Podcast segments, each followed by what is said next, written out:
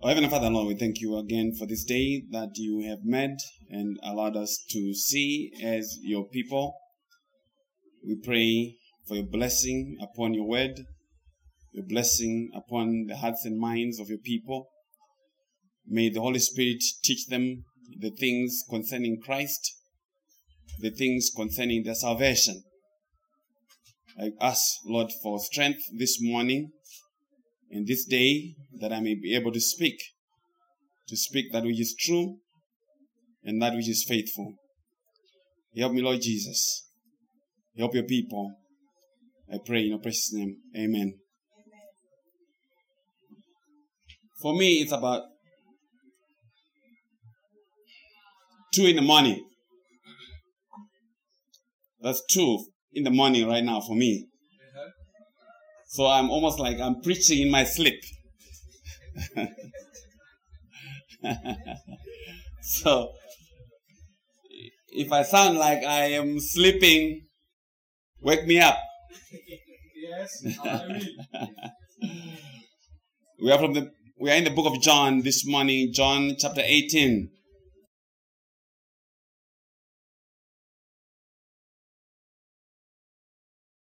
The book of John chapter 18.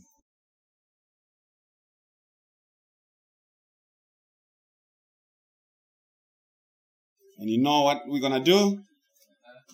We're going to read the text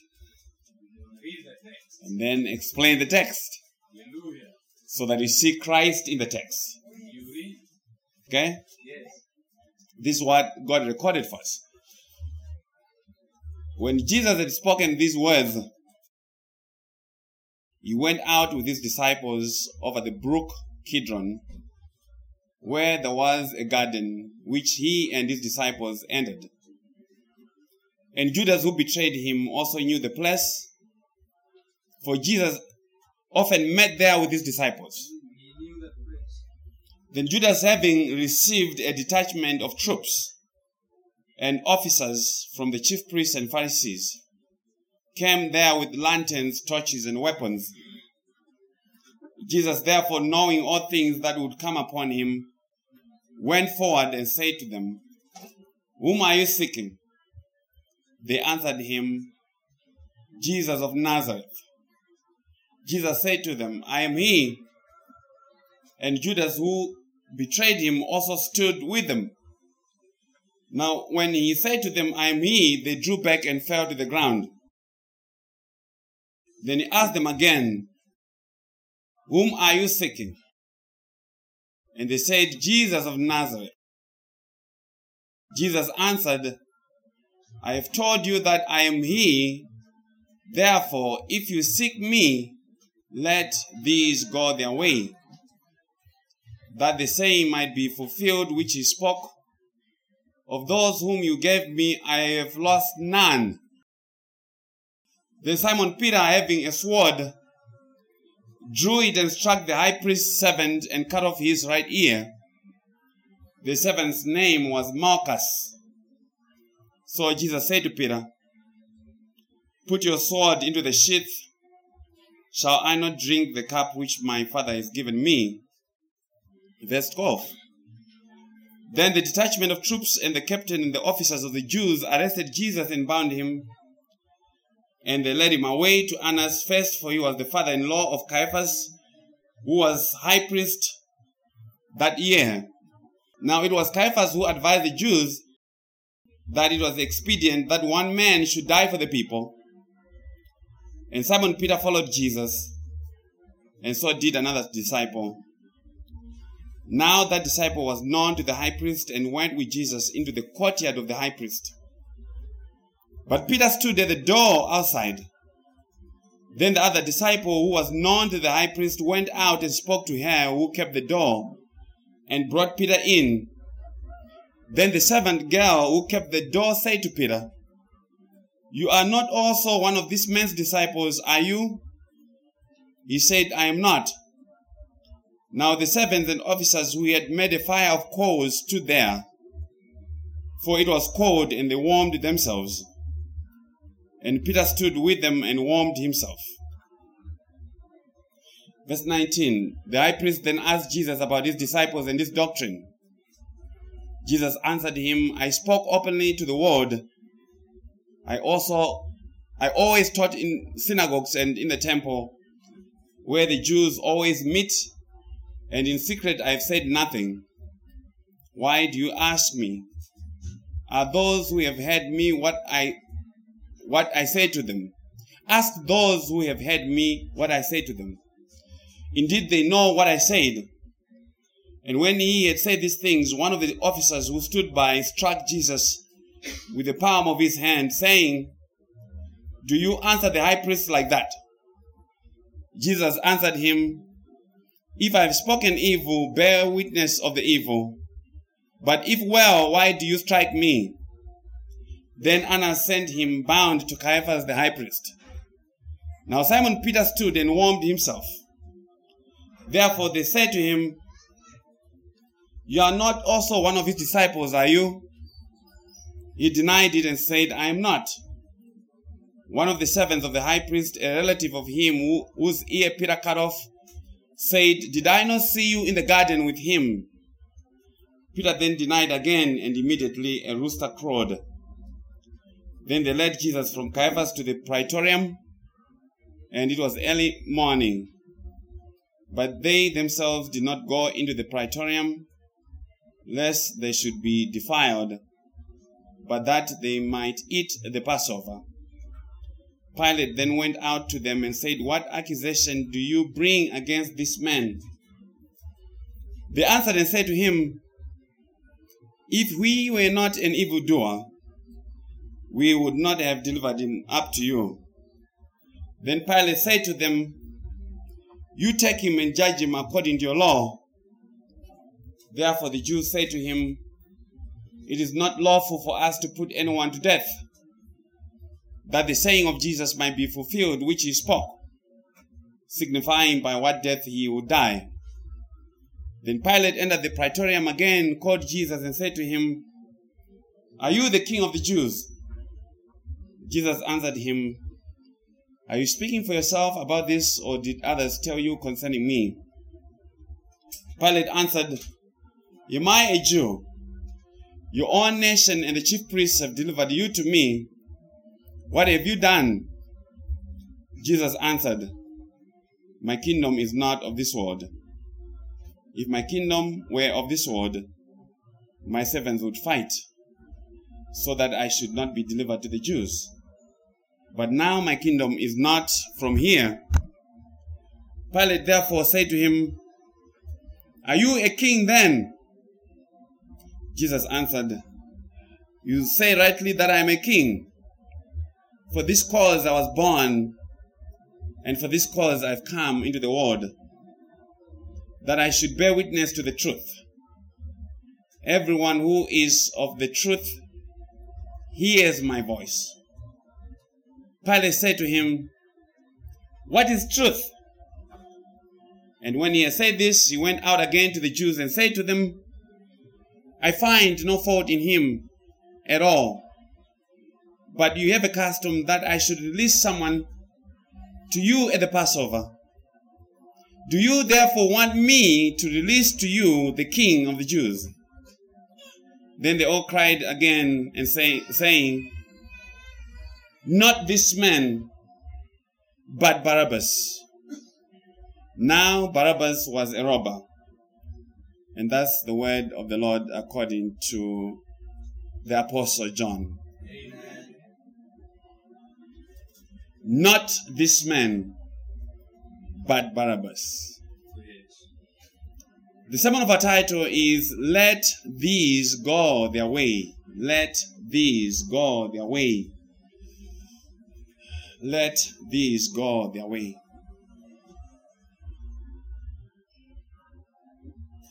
Let this go.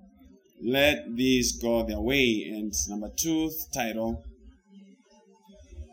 Whom are you seeking? Whom are you seeking?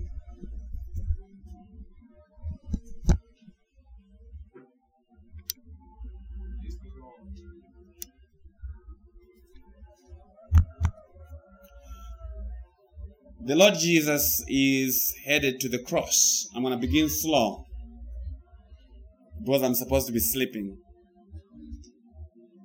Keep praying for me. The Lord Jesus is going to the cross because his hour has come. The hour of his glory, Hallelujah. the glory of the Father, the crucifixion of Jesus. And God is preaching sermons upon sermons on the work of Christ. In other words, what Christ came to do. And the Lord gifted Apostle John with such ability to tell the story of Christ in a very glorious way. And I could preach from the book of John over and over. I spent five years preaching every Sunday from the book of John. So the same teaching that Apostle Paul wrote in the epistles, that is the letters, Yes. is the same teaching that God gave to John, but in story form. Story 4. Yes. Glory. And I love to preach Christ from the stories that God has recorded for us. Right from the Old Testament to the New Testament. And we have so much ground to cover. We are going to go right to the text. Remember what I said yesterday? Preaching the gospel means working the text and showing Christ, the Christ of the text, and showing us what he did the salvation of his people. If we do not get to that, we did not preach Christ. Yes. Hallelujah. So if you want to imagine the telling of the story, as Jesus is going or is about to go to the cross, imagine someone with a camera who is following Jesus and everything that is happening as he is being tried to go to the cross. That's what John is doing. Because John was with Jesus. So John had the camera to record for us what was happening to Jesus. Amen. So the camera is going to lead us to what happened on Mount Calvary. Because he says, for this purpose, he came and to Mount Calvary, he must go if he should save his people from their sins. Yes. If Jesus had come and healed people and fed people and gave people money and nice houses, nice cars, and went back to heaven, all would go to hell. Yes. If Jesus came, gave you the most ha- the most handsome husband you ever wished for, the most beautiful woman you ever wished for. The nicest car, you still got hell. He had to die. This is what he said in Luke 22, verse 24.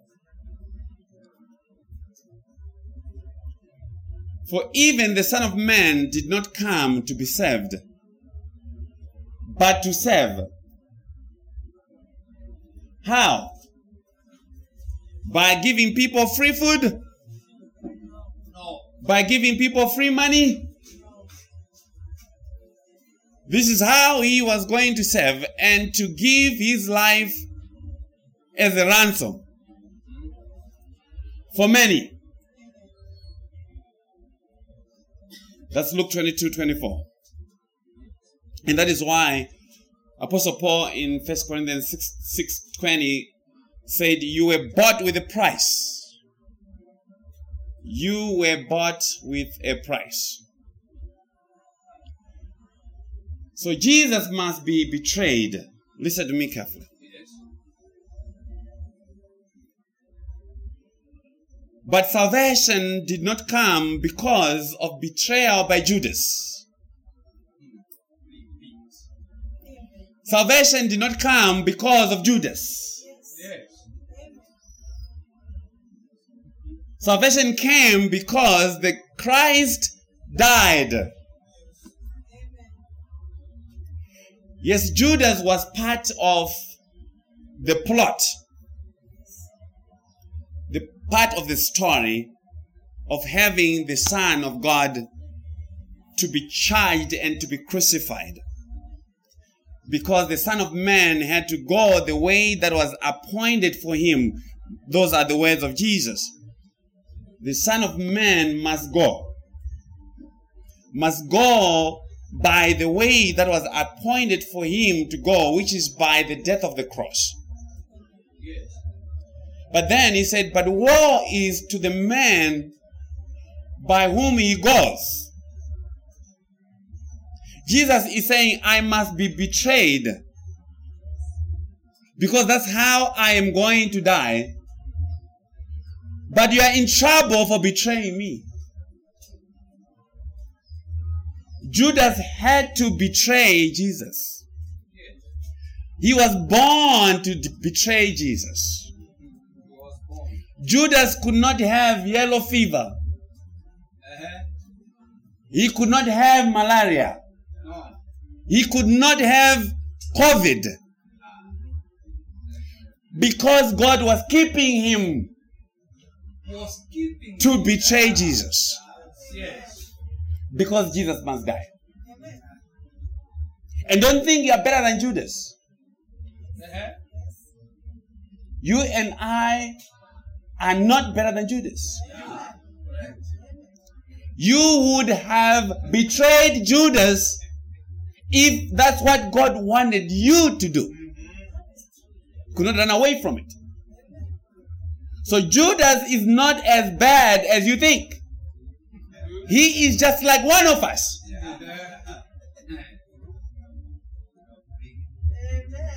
He was just given work to do by God. And you cannot run away from it. So the Lord Jesus had just finished making intercession for his people in the high priestly prayer in John 17. If you go and read John 17, the Lord Jesus is praying for his church, he's praying for his people. And now he is ready to complete his mission. John 18, verse 1. When Jesus, Jesus had spoken these words, those are the words of John 17. After Jesus was done praying in John 17, you see, Jesus was not praying for money. Go and read John 17. Jesus did not say, Oh, can you give my people money? He was praying for their salvation. He was praying for the important things. Money is not important to Jesus. When Jesus had spoken these words, he went out with his disciples over the brook Kidron. It was just like a small stream, like a small river, where there was a garden which he and his disciples entered. So Jesus goes and his disciples went over this river And this was the fulfillment of David and his people fleeing Jerusalem, crossing over the Sam after David had been betrayed by Ahithophel, who was a picture of Judas, because David was facing death from his own son, Absalom. I hope you know the story.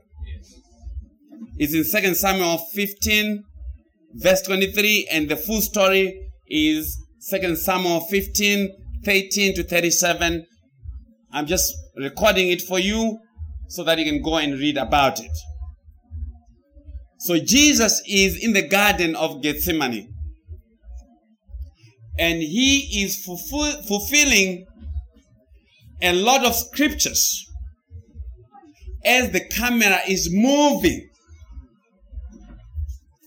So in the garden, we are brought to the first garden. Pay attention. Jesus is in the garden.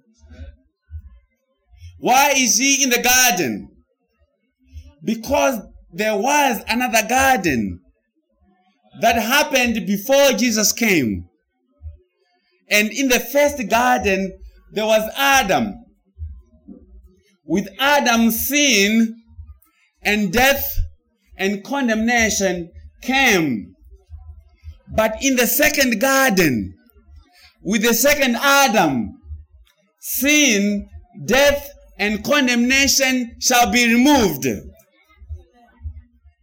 Remember what I told you yesterday. There are only two people who are important. It's Adam and Jesus. Adam is the first, and Jesus is the second Adam. Okay? Yes. So in the second Adam and in the garden, there must be a reversal of what happened in the Garden of Eden. All these things are happening in and through Jesus. He has come to fulfill everything that was written about him from Genesis chapter 1 all the way to Malachi.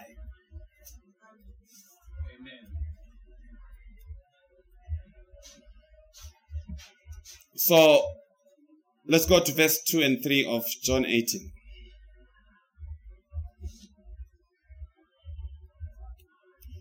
And Judas, who betrayed him, also knew the place. For Jesus often met there with his disciples. Then Judas, having received a detachment of troops and officers from the chief priests and Pharisees, came there with lanterns, torches, and weapons. So Judas, in his darkness, disguised as light with the lanterns and torches, led a convoy of troops, officers from the chief priests and the Pharisees. These are the rulers of Israel. And they were armed. They were armed against God. Do you see how bad we are as a people? They brought their guns Yes. to try and shoot down God. Good luck with that. Verse 4 Jesus, therefore, knowing all things that would come upon him, went forward and said to them, Whom are you seeking?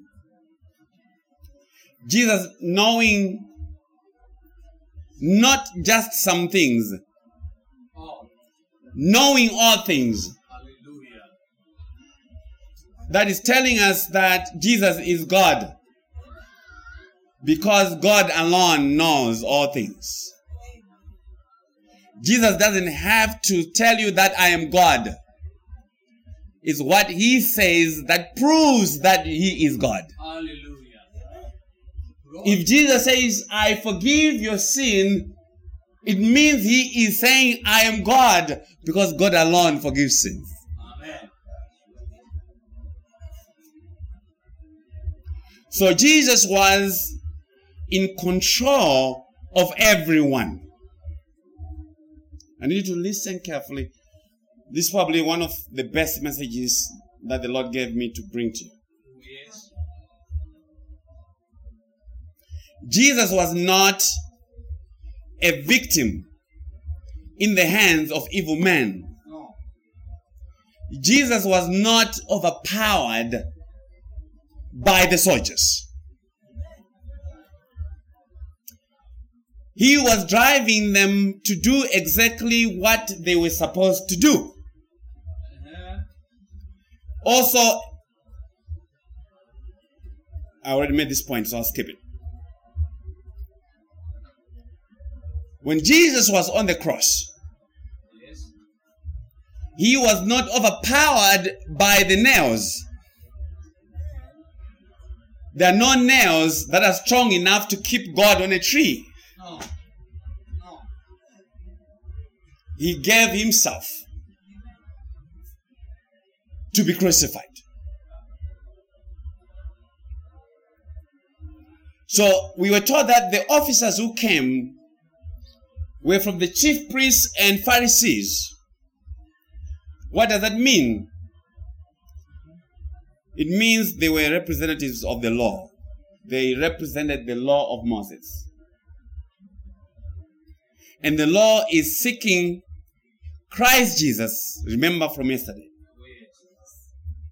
The law has some unfinished business with Jesus. So do not make this about the Pharisees and the priests. You will miss the glory of God's teaching. They were only representatives of Moses. They were representing the law of Moses. And so Jesus asked them, Who are you seeking?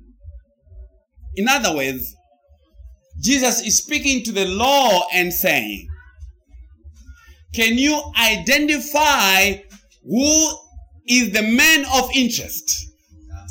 Glory to God. May you point the man of interest. Verse 5 they answered him, Jesus of Nazareth.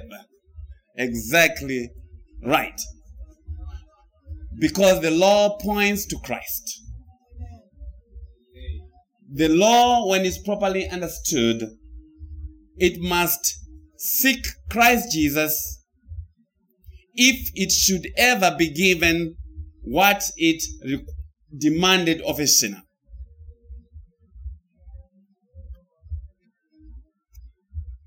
The law is interested in Jesus more than it is interested in you because it testifies of him.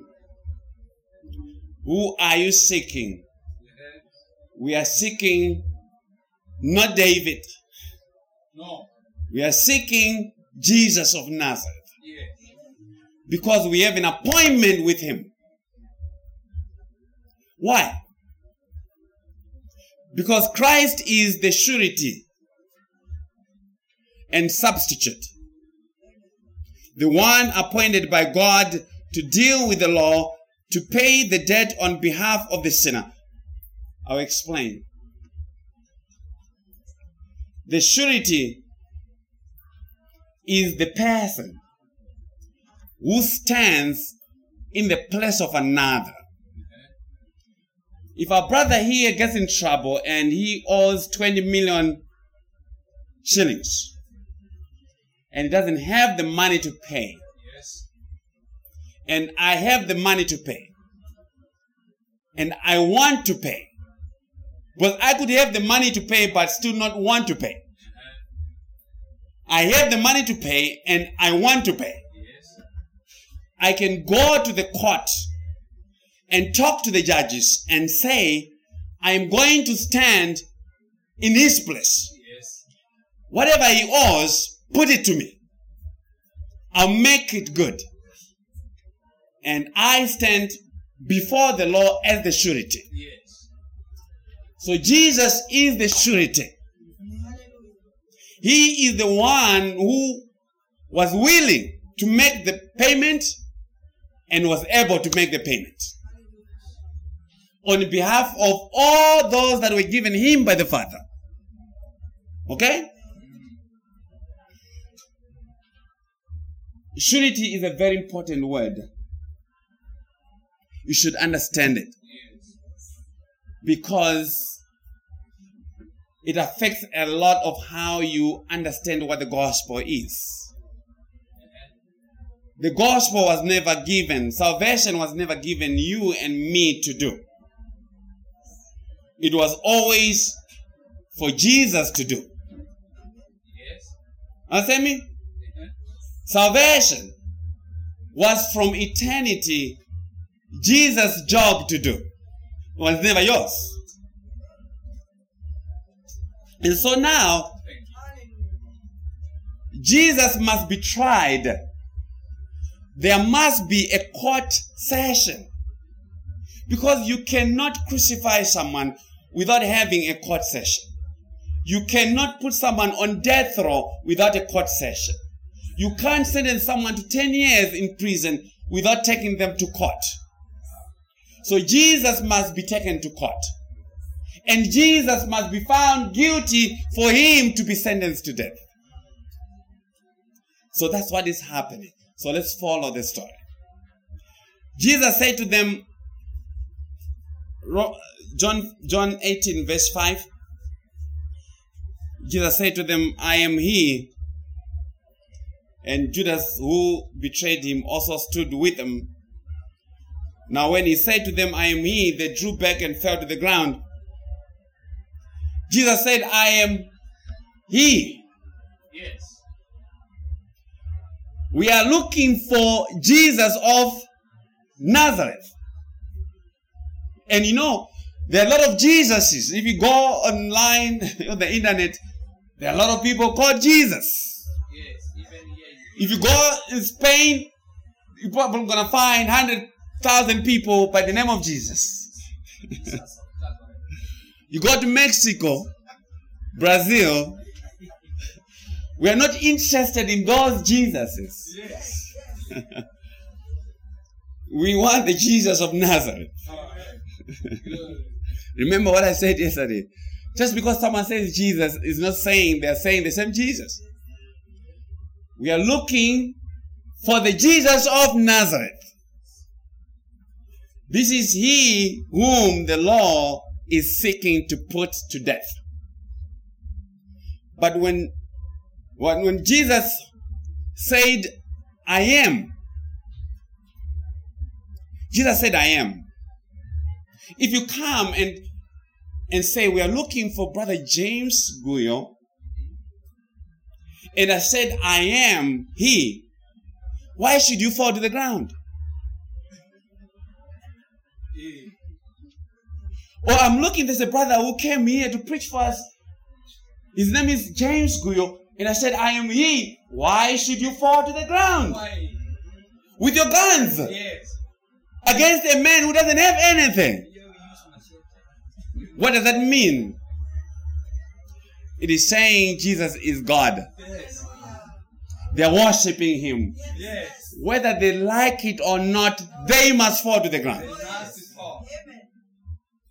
And when he says I am, mm-hmm. he is saying I am the God of the burning bush, the God who met with Moses.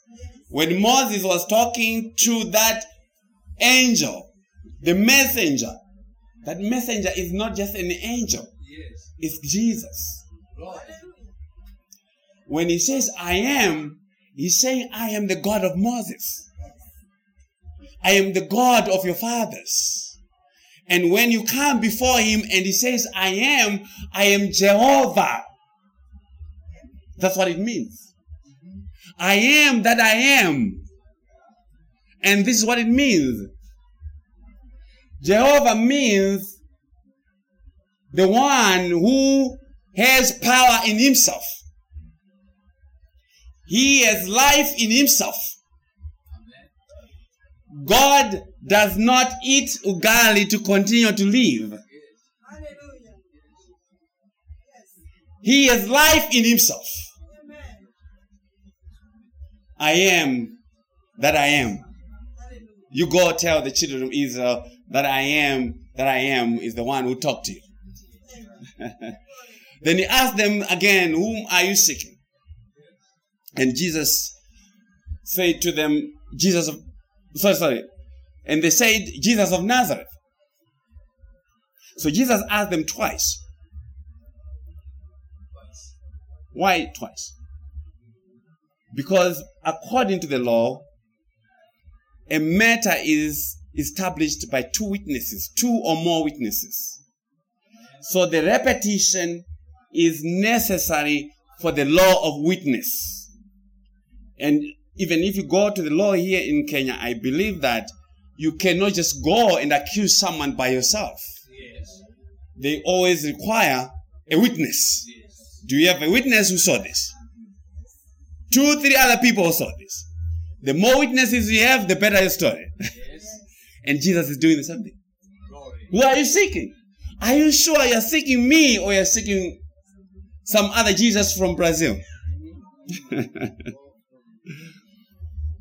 Verse 8 Jesus answered, I have told you that I'm He. Therefore, if you seek me, let these go their way. And that is incredible. And that's the title of our message. Jesus asked them twice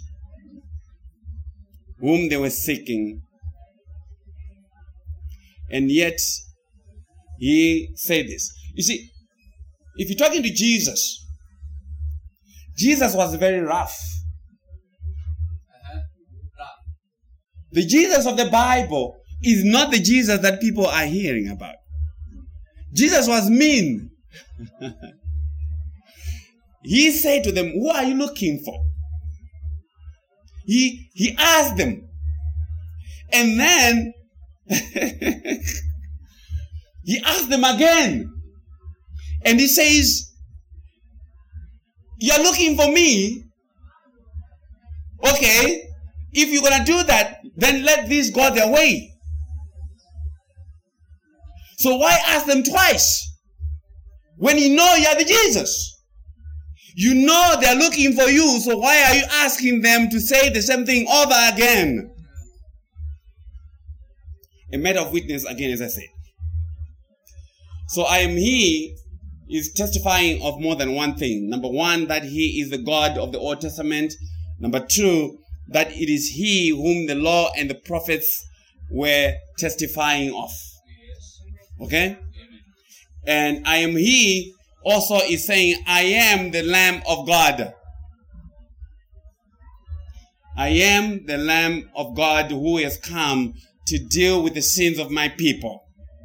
I am he who must be arrested. Yes. If you are looking to arrest me,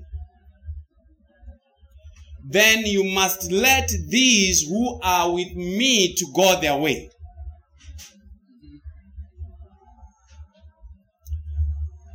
If you understand this, you are blessed. Hallelujah. Jesus is saying, I'm going to hammer this, I'm going to get a big hammer and hit this on the head until you get it. Jesus is saying, if you arrest me,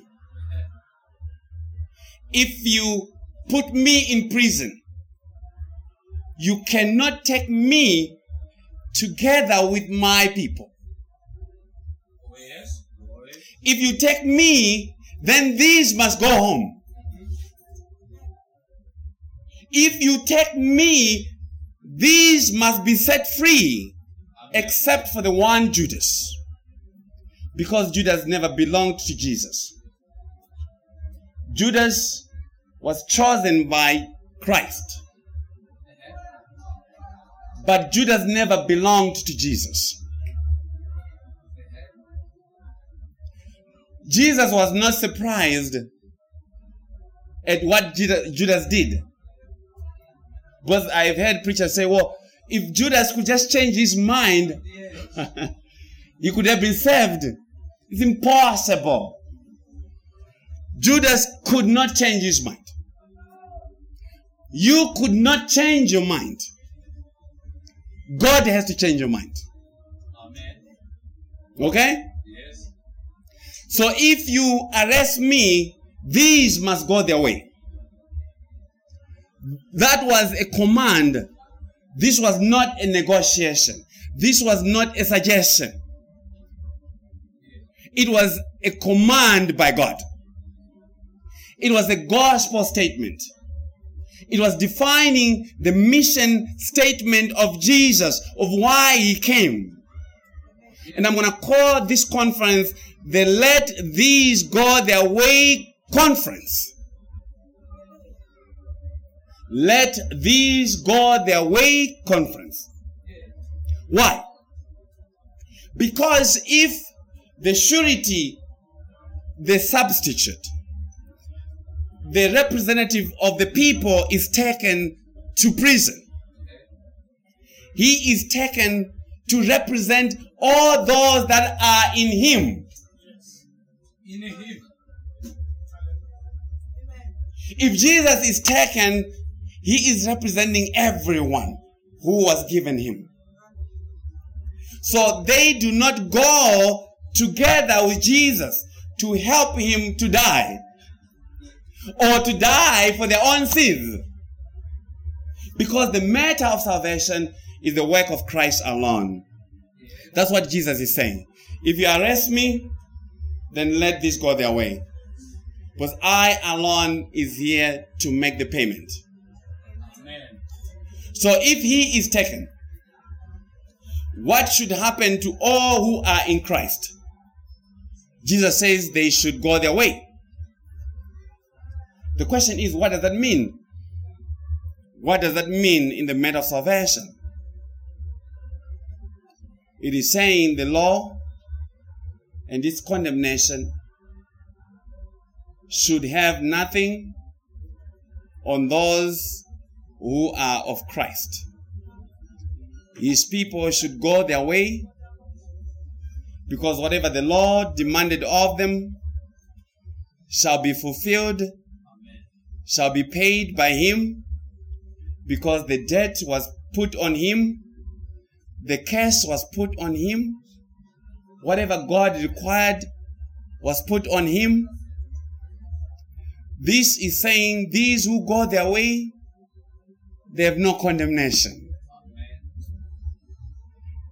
These who go their way have been made clean.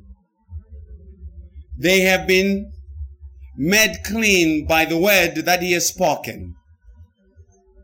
If the law or anything comes after those who are in Christ, he will say the same thing that he did 2000 years ago as he would 20 million years from now. Uh-huh.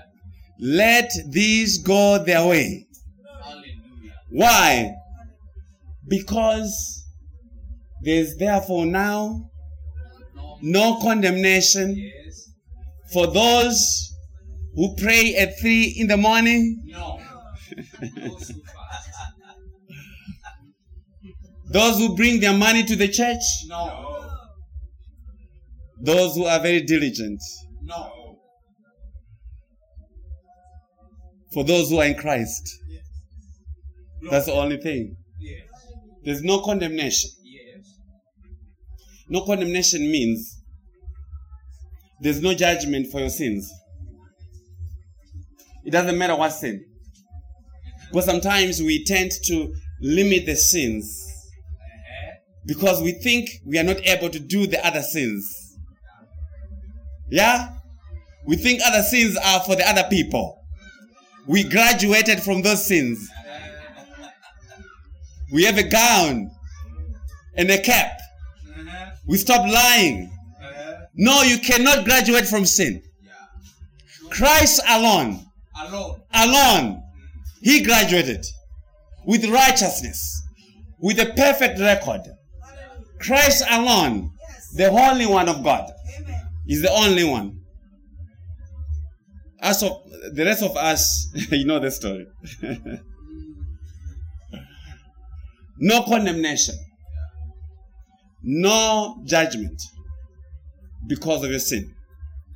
Between when you're born to when you die, the sins that you know about and the majority that you do not know about. No condemnation. Because he said, let these go their way. Because I'm going to make the payment on their behalf. So arrest me. I'll make the payment. I have the ability to make the payment. Arrest me. And some fool is going to say, or you can lose your salvation. You can lose your salvation. If you don't pray enough, Uh-huh. if you don't stop sinning, who is able to stop sinning? salvation cannot be lost. Yes. Salvation cannot be lost. Amen. There's nothing that you can do to take yourself out of Christ.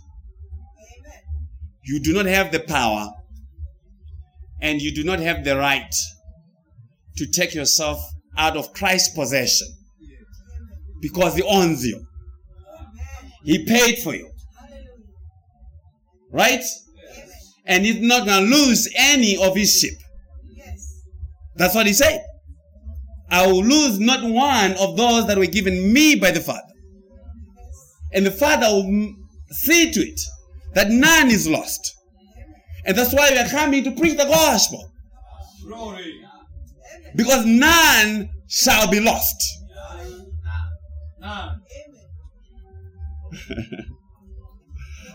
Verse 9. That the saying might be fulfilled which he spoke. Of those whom you gave me, I've lost 15 of them who didn't come to church. What does the verse say? Of those whom you gave me, Yes. I lost 25 of them. I've lost 100 of them. No. I lost two of them. No. I've lost one. No. I've lost none. None. Zero. Zero. Of those that were given him. Yeah. By who? By God. I've lost zero. Uh-huh. Amen. So how are you saying salvation can be lost? Because if salvation can be lost, you're saying Jesus is going to lose two, three, five, ten, hundred. Uh-huh. So do you believe? Jesus or myself? Jesus. Believe Jesus. So Jesus had just prayed in John 17 and said, Of all that you gave to me, I've lost none except the son of perdition. And that was a reference to Judas, that the scriptures may be fulfilled. Jesus lost none of those given him by the Father, but losing them to what? What would Jesus lose someone to? Because if you're herding cattle, we have a lot of lions here in Kenya. We have the Maasai and their heads of cattle, livestock. Yes. They lose some to hyenas and, and lions. But what does Jesus lose his people to? Uh-huh. Not to lions, No. not to jackals, not to hyenas. Jesus was speaking to condemnation. He was speaking to condemnation. And he was saying he had not lost any of his elect to condemnation. In other words, he came to serve and to justify every one of his elect on the cross. And once he died, none was lost. Thank you. Amen. Glory to God. None was lost. Verse 10 and 11. Then Simon Peter, having a sword, drew it and struck the high priest's servant and cut off his right ear. The servant's name was Malchus. So Jesus said to Peter, Put your sword into the sheath. Shall I not drink the cup which my father has given me? Shall I not drink the cup of God's judgment? that was given Christ by God. The cross did not come because of Pilate, not because of Herod, not because of the Jews.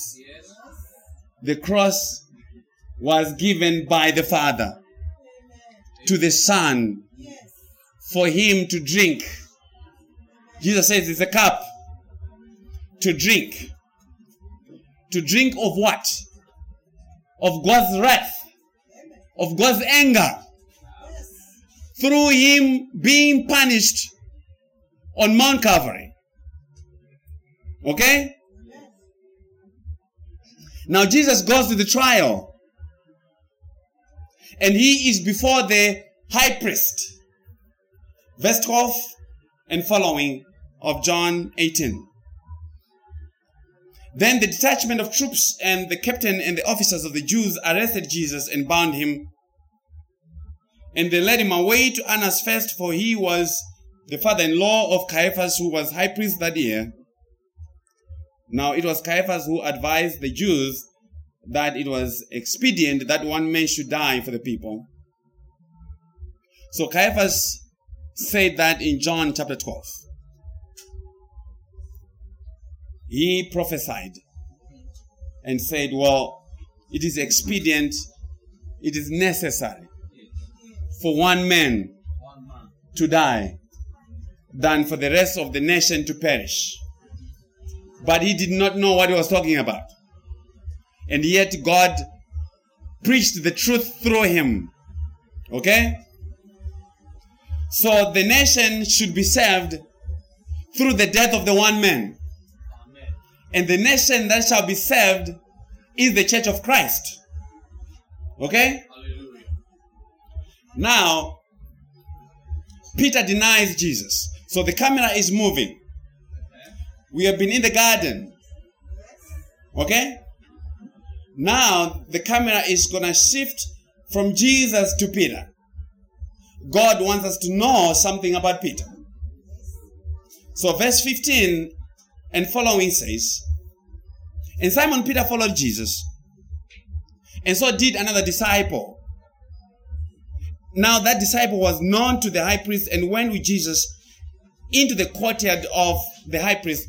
The other disciple is John. That's John. But Peter stood at the door outside. Then the other disciple who was known to the high priest went out and spoke to her who kept the door and brought Peter in. Then the servant girl who kept the door said to Peter, You are not also one of these men's disciples, are you? He said, I am not. Pay attention to this. When Judas and his troops and officers, when they came to arrest Jesus, they said, We are looking for Jesus of Nazareth. And the Lord said, I am he. I am he. And when Peter was approached and asked about his association with Jesus, he said, What? I am not. Jesus is I am. And Peter is I am not. Because you and I, we are not. We're nothing. Yes. Jesus is. I am not. I am not. Yes. I would give that as the title of the message.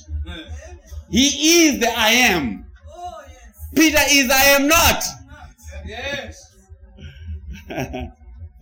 I am not the Christ.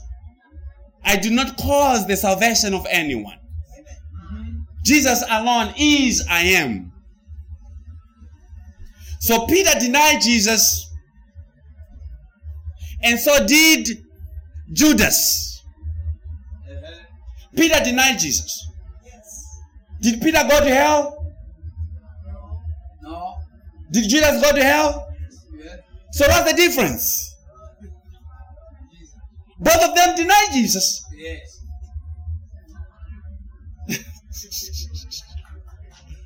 So why was there a problem with Judas and yet there was no problem with Peter? Because they did the same thing. You see, Glory to God. The denial of Peter did not cause Peter any trouble, and yet the denial of Judas caused him trouble. Who is judging this thing? There's an answer. It's a very important one. Let's go to Luke 22. Let's go to Luke 22, beginning at verse 31.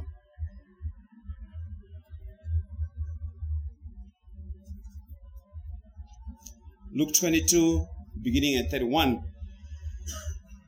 And the Lord said, Simon, Simon, when Jesus repeats, it means emphasis. Simon, Simon. Indeed, Satan has asked for you. Jesus says, The devil came to me to ask for permission. People say, Oh, the devil this, the devil that, the devil this, the devil that. The devil is like a puppy Uh-huh. that belongs to Jesus. Can I say that again? The devil and Jesus are not fighting. The devil is Jesus' devil. Okay? God created him. You can go and read Colossians 1.16. Mark it and go and read it. Colossians 1.16. All the evil spirits, you name it, they belong to God. they are His things. Okay?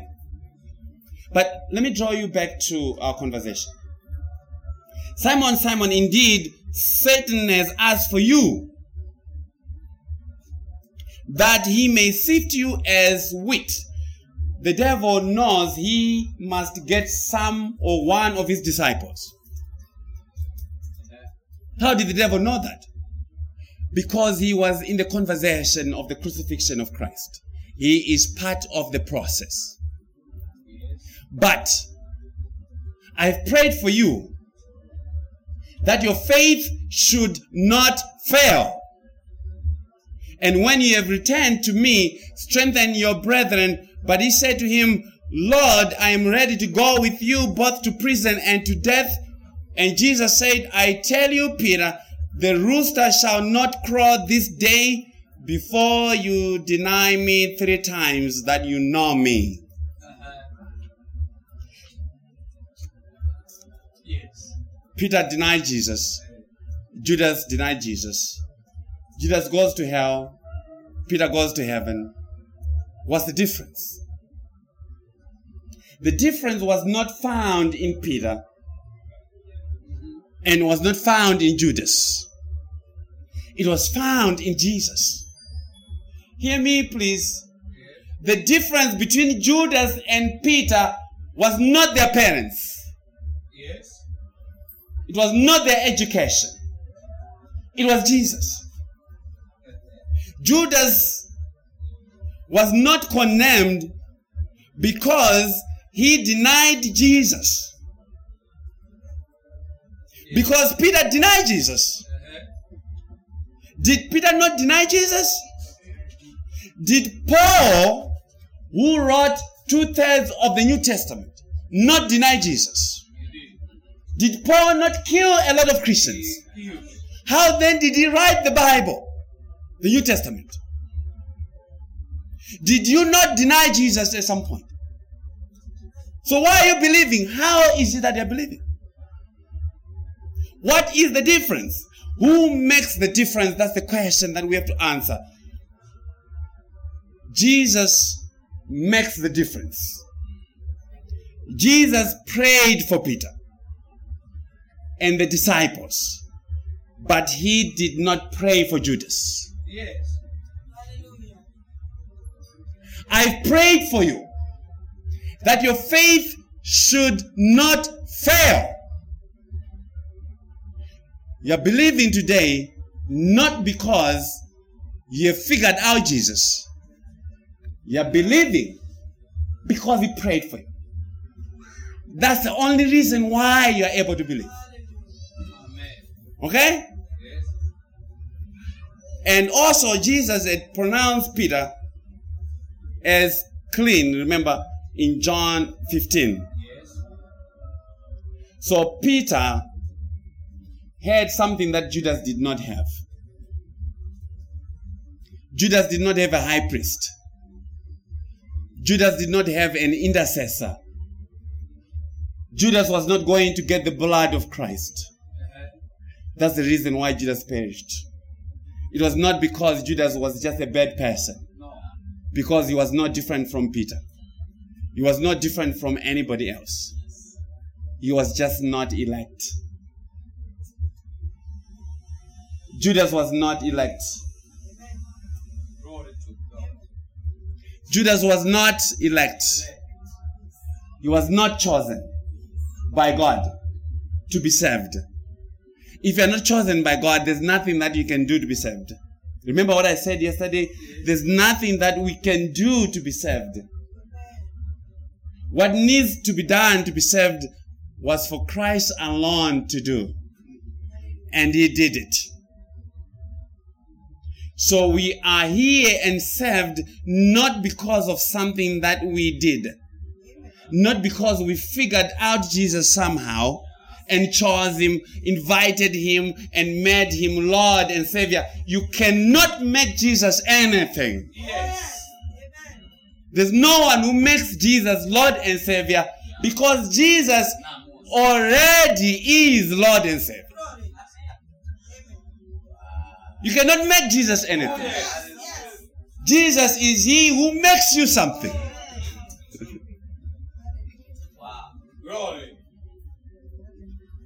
Jesus made us saved.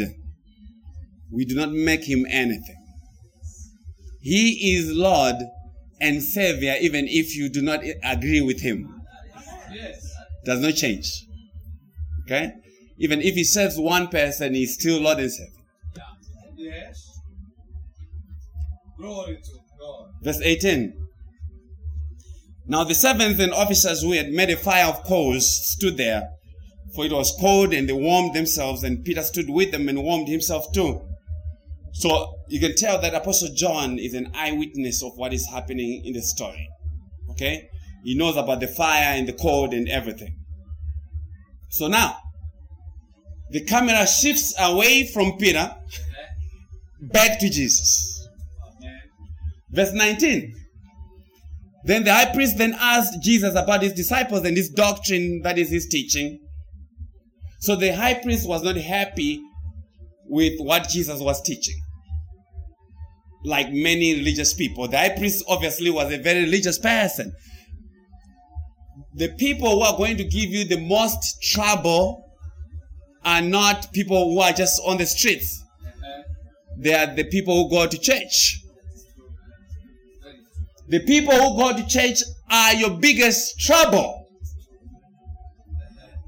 Very religious, but they do not know the gospel. The high priest, very religious, and he's having trouble with Jesus. How can he have trouble with God?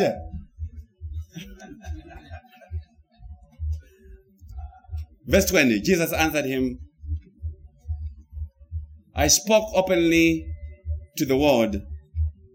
I always taught in synagogues and in the temple and where the Jews always meet, and in secret I've said nothing. Why do you ask me? Ask those who have heard me what I say to them. Yes. Indeed, they know what I said. All those who have been taught of Christ, they know what he has said. Amen. I spoke clearly. I spoke openly. I spoke faithfully. What do you have against me? Right? Yes. What do you have against my teaching? I spoke clearly and openly and faithfully. What do you accuse me of? Verse 22. And when he had said these things, one of the officers who stood by struck Jesus with the palm of his hand, saying, Do you answer the high priest like that? Uh-huh. And I'm praying even now that God granted mercy to this officer. You're striking Jesus? I hope it is well with him. Verse 23, Jesus answered him, I've spoken, if I've spoken evil, bear witness of the evil. But if well, why do you strike me? If I've spoken anything that is bad, can you tell the people what it is that I spoke? But if I've done and spoken that which is good, why do, you then strike me? Then Annas, verse 24, sent him bound to Caiaphas the high priest. So Annas was a high priest at this time of the trial. But he had been dismissed by the Romans, and in his place, the Romans had installed Caiaphas, who was his son in law. So Annas was a high priest, Caiaphas was a high priest. But Caiaphas was the son in law of Annas. That is why you see them involved in the trial of Christ. Yes. But it was all by God's doing. Okay? Yes. He still had an important role to play in the trial of Jesus. And now, John switches the camera back to Peter. So let's go to Peter. Verse 25 to 26. Now Simon Peter stood and warmed himself.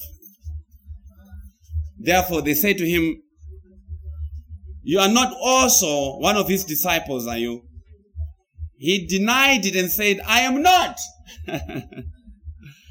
one of the servants of the high priest, a relative of him, whose ear Peter cut off, said, Did I not see you in the garden with him?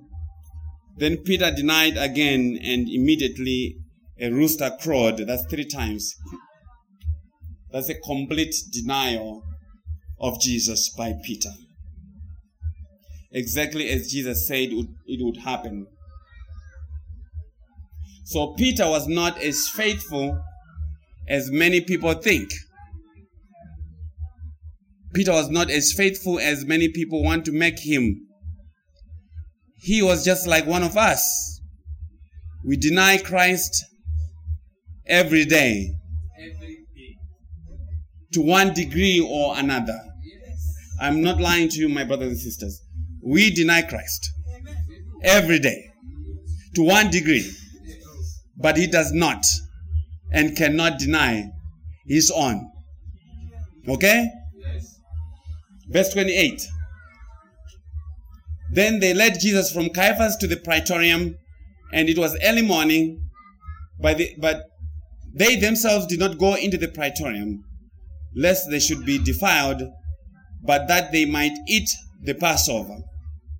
Pilate then went out to them and said, What accusation do you bring against this man? So the Jews are getting ready for the Passover. Okay? They take Jesus to Pilate. So the trial of Jesus continues with Pilate. It is important to go to Pilate to have a proper appreciation of what is going on. Pontius Pilate was the Roman governor of Judea at this time. He was the governor. But he was not Jewish. He was a Roman. So he had the power of Rome over the Jews. So he is running the administration of the Jewish nation. And he also probably would have heard about Jesus. And he is in the conversation, in the trial of Jesus. And he has a question to ask. What accusation do you bring against this man? This is the language of the court, right? If you bring someone with an allegation, the judge is going to ask the prosecutor and say, what wrong has this man or woman done? What accusation do you bring against them? So that I may hear the matter and make my judgment of it. Verse 30. They answered and said to him, If he were not if he were not an evildoer, we would not have delivered him up to you. If he were not an evildoer. Yes and no. The Lord has done that. Don't worry about it. we won't lose the recording. I have three recordings right now going on. Yes. Okay. Yeah. So if he's if this man is not an evildoer, we would not have delivered him up to you. And that's true, and also it is false. Christ is now an evildoer, but for a different reason. This is the judgment that is come upon him because of the sins of his people, the very ones that he said, let these go their way. Christ Jesus has become like an evildoer because the sins of his people have been charged to him. Understand me? If I stand in your place, I become like the evildoer. Right? Because that's what I elected to do. If you owed money, as I said, I become the person who is in debt, not you. Right? So Jesus becomes an evildoer even though he was not an evildoer. So here what is happening is the gospel term of imputation. Uh-huh. You need to learn about this word because it is too important. I told you about surety. Surety is the person who pays for the debt of another. 100%. That's number one. Number two, imputation. To impute means to charge to someone's account. To charge to someone's account. To reckon to someone. Okay? Or to credit to someone's account.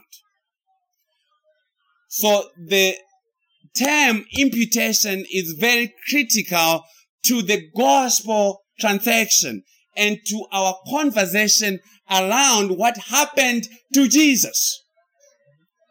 Okay? So when we say our sins were put on Jesus, it does not mean that Jesus became a sinner like you and me are sinners. It means he took on the sin debt that we owed and made it his to pay. Jesus did not become a sinner because he is God.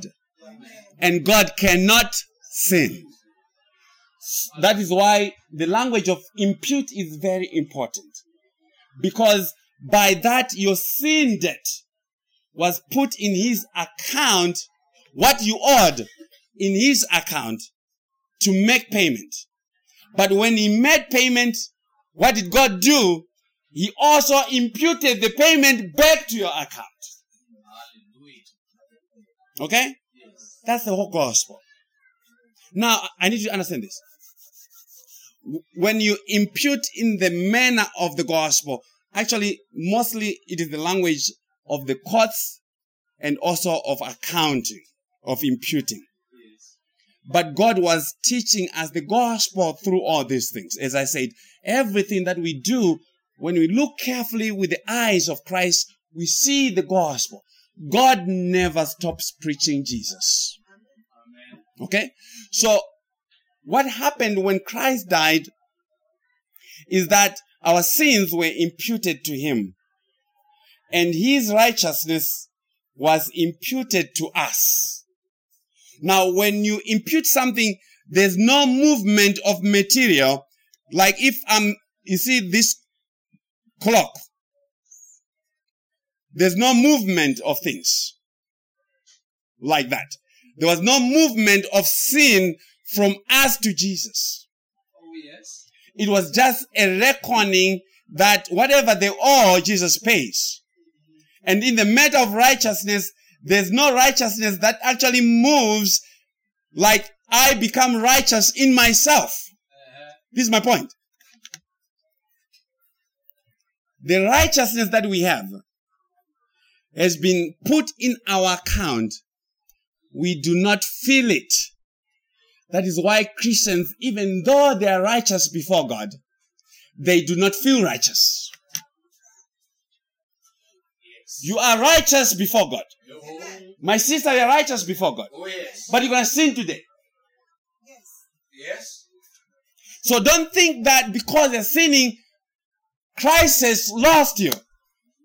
No, imputation of righteousness does not make you a better person.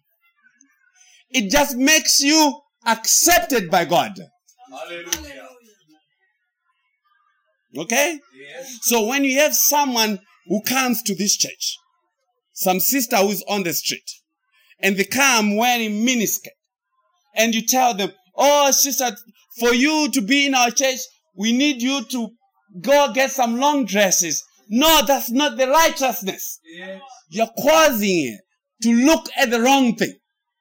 Then she's gonna think, I am righteous before God because I changed my miniskirt to the long dress. Uh-huh. No, she's righteous before God because Christ died. That's the only reason. Yes.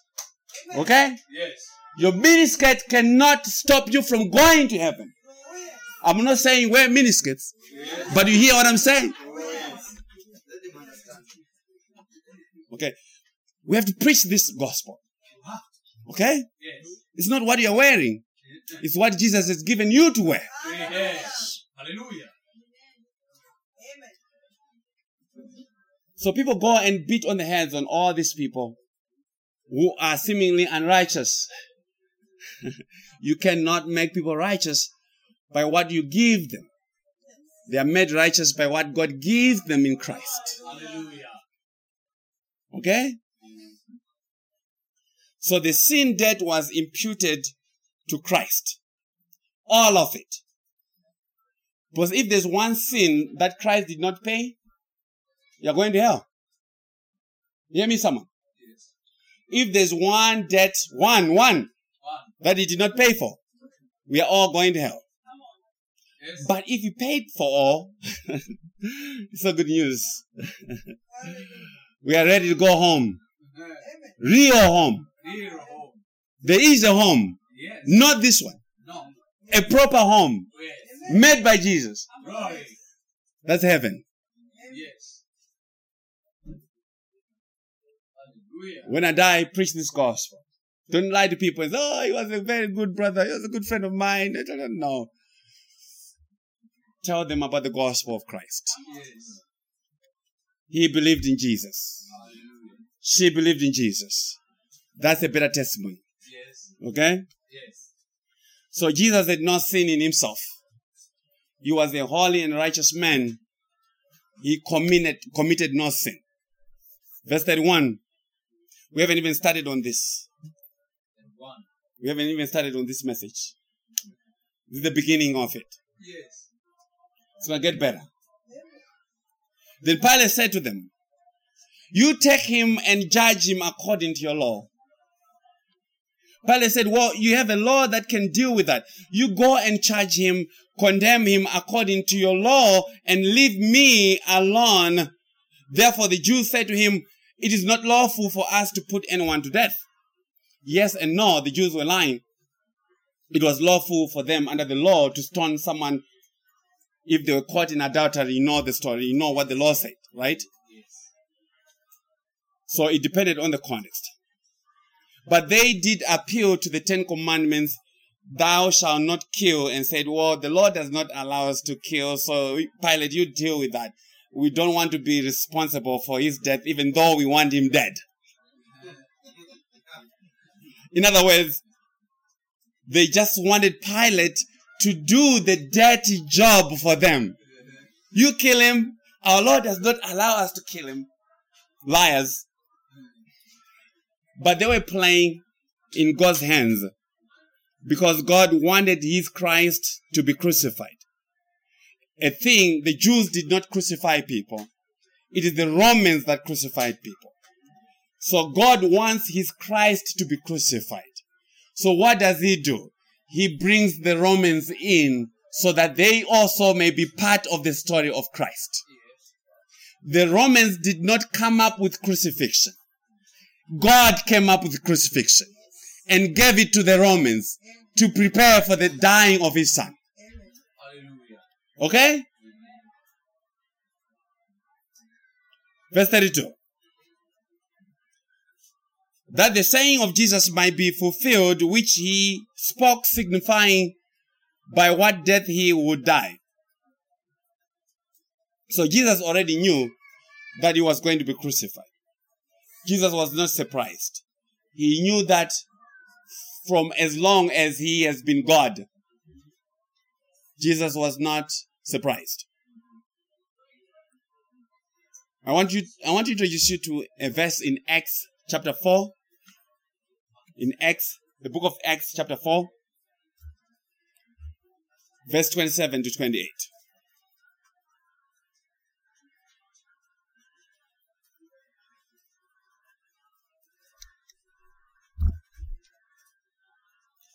The book of Acts 4, 27 to 28, this apostle Peter He says, For truly against your holy servant Jesus, whom you anointed both Herod and Pontius Pilate, with the Gentiles and the people of Israel, were gathered together to do whatever they thought to do to Jesus.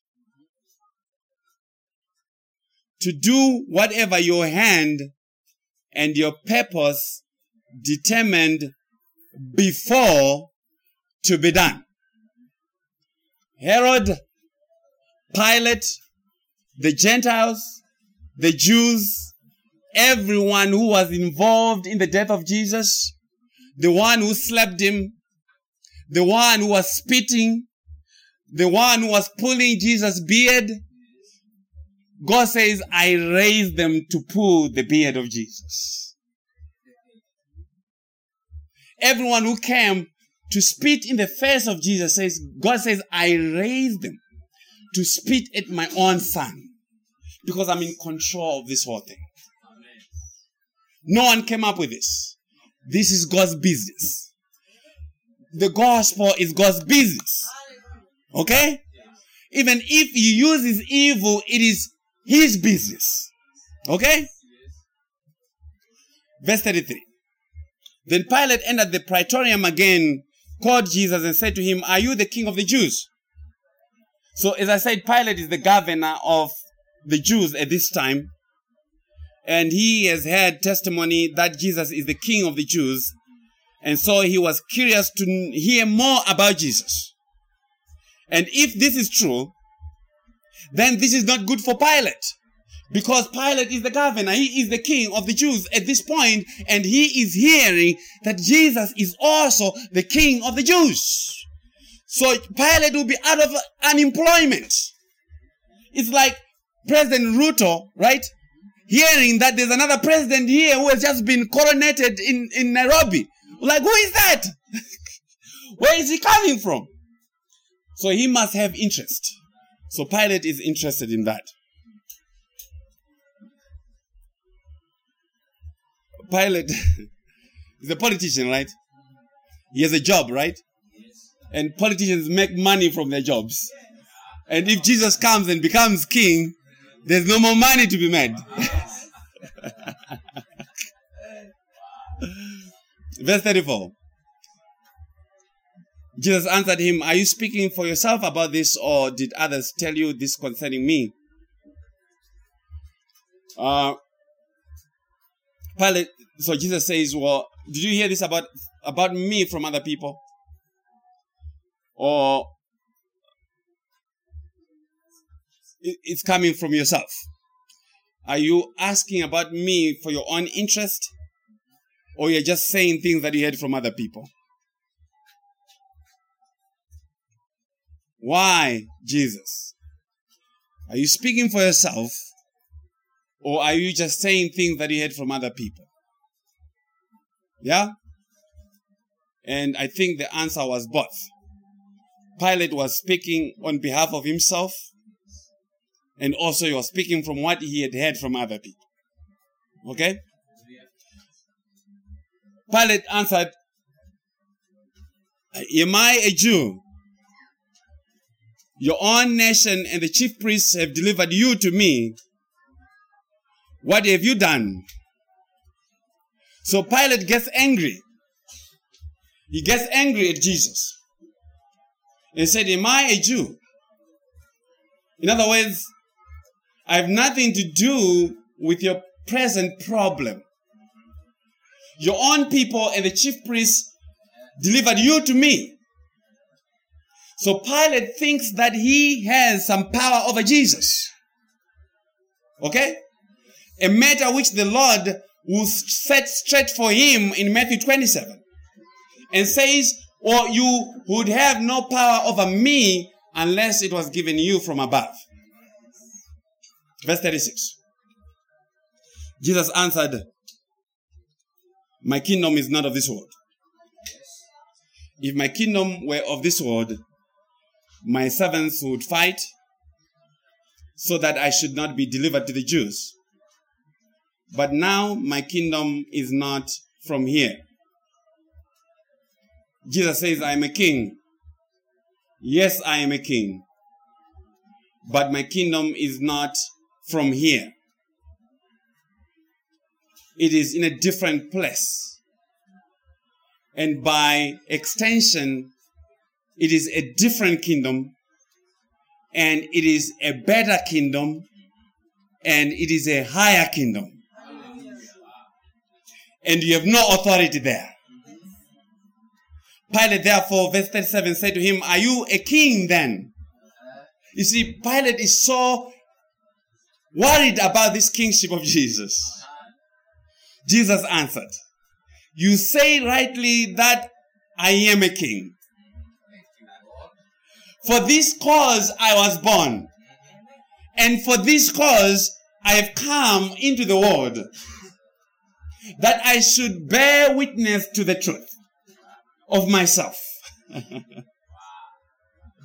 I have come to bear witness of myself that I am the king and I have a kingdom, but it is not of this world. And everyone who is of the truth hears my voice. Jesus is not dialing back on the gas pedal. He keeps pushing on the gas, on the petrol. He's adding more wood to the fire.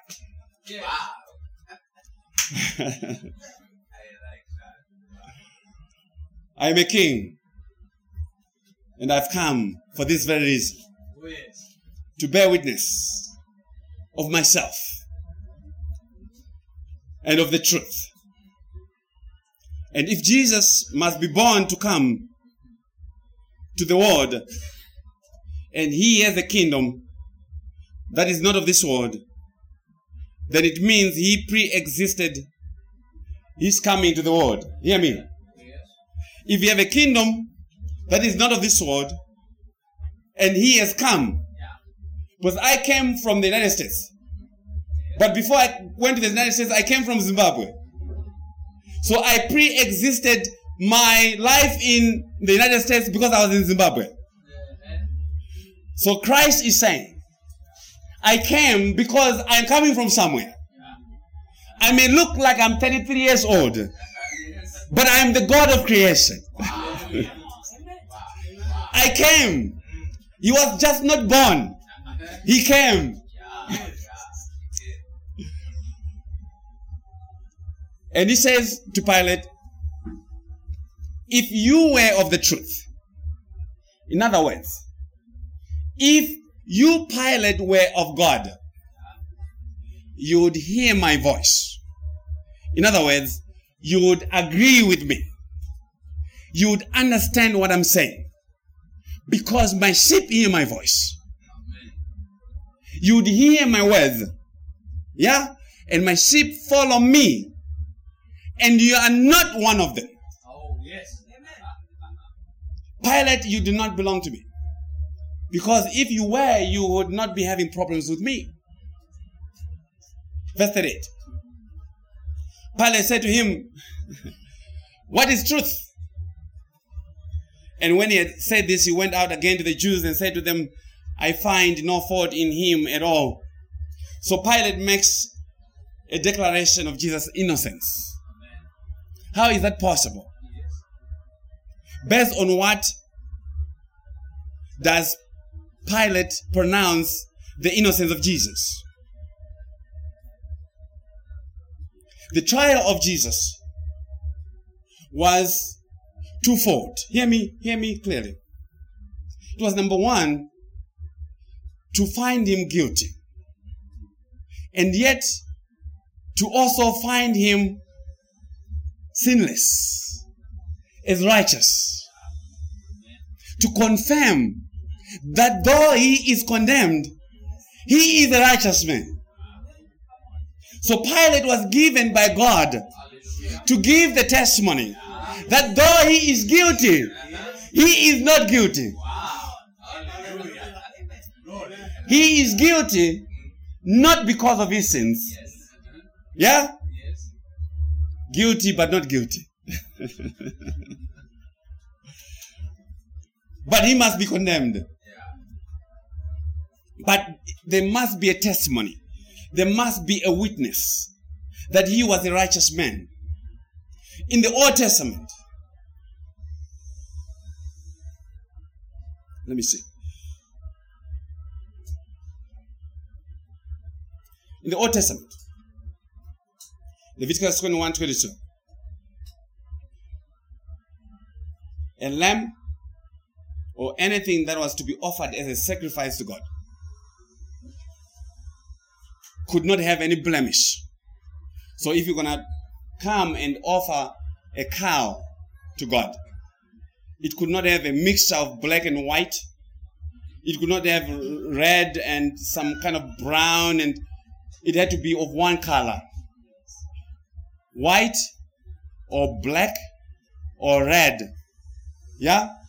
It could not be blind. It could not be limping. And for the high priest, they could not have one finger shorter than the fingers that would be perfect. The hands that would be perfect. Okay? They could not be blind either. They could not have any blemishes. So they had to be inspected. The sacrifice had to be inspected to make sure that it was good to be given to God. So Christ is the sacrifice. He has to be inspected. And when you inspect something, there has to be a result. Whether it is fit for God or not. So the trial of Jesus is the inspection of Jesus to see if he, if he is fit to be the high priest and also the sacrifice. That's what is happening with the trial. It's for the inspection of Jesus. That's why he is not guilty.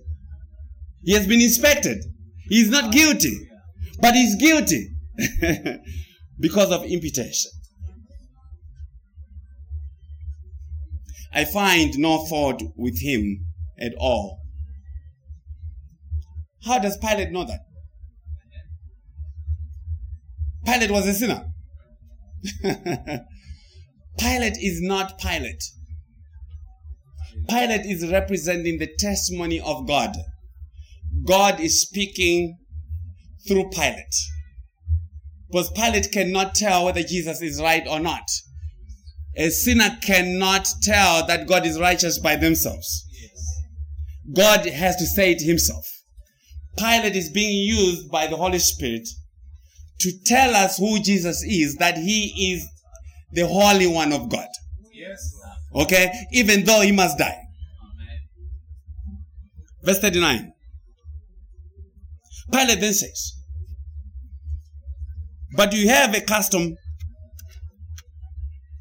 that I should release someone to you at the Passover.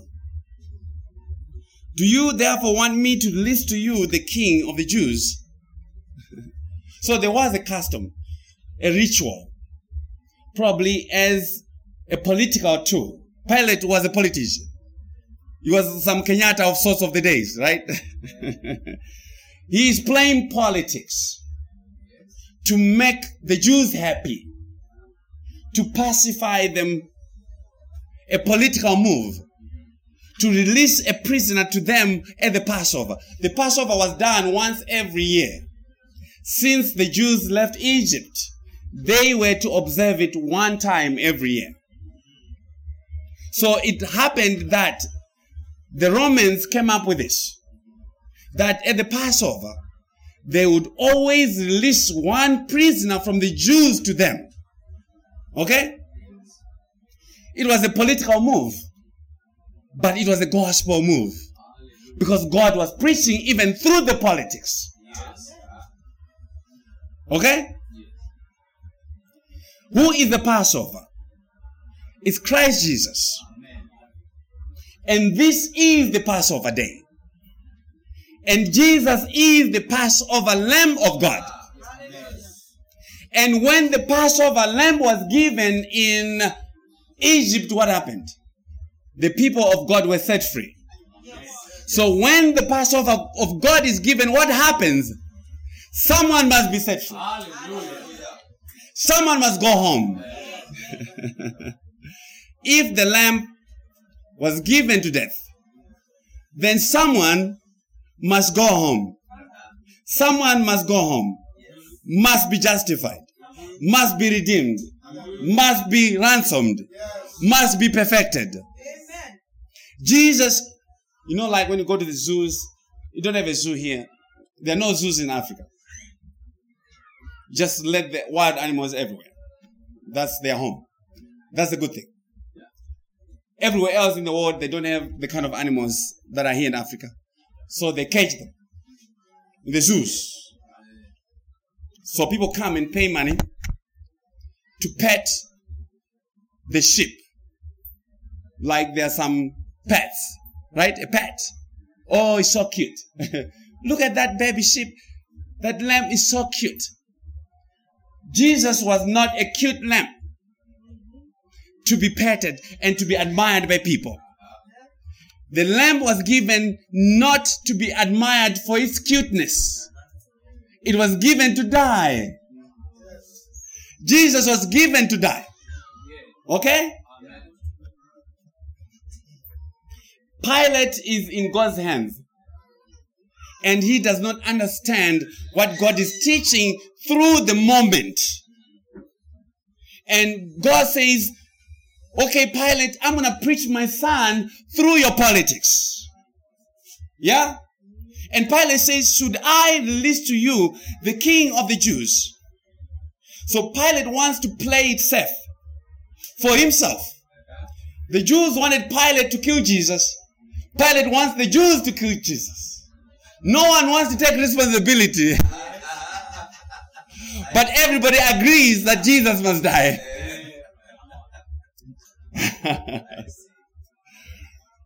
Pilate wants to play it safe. You make the decision. Should I kill Jesus or should I kill one of your prisoners?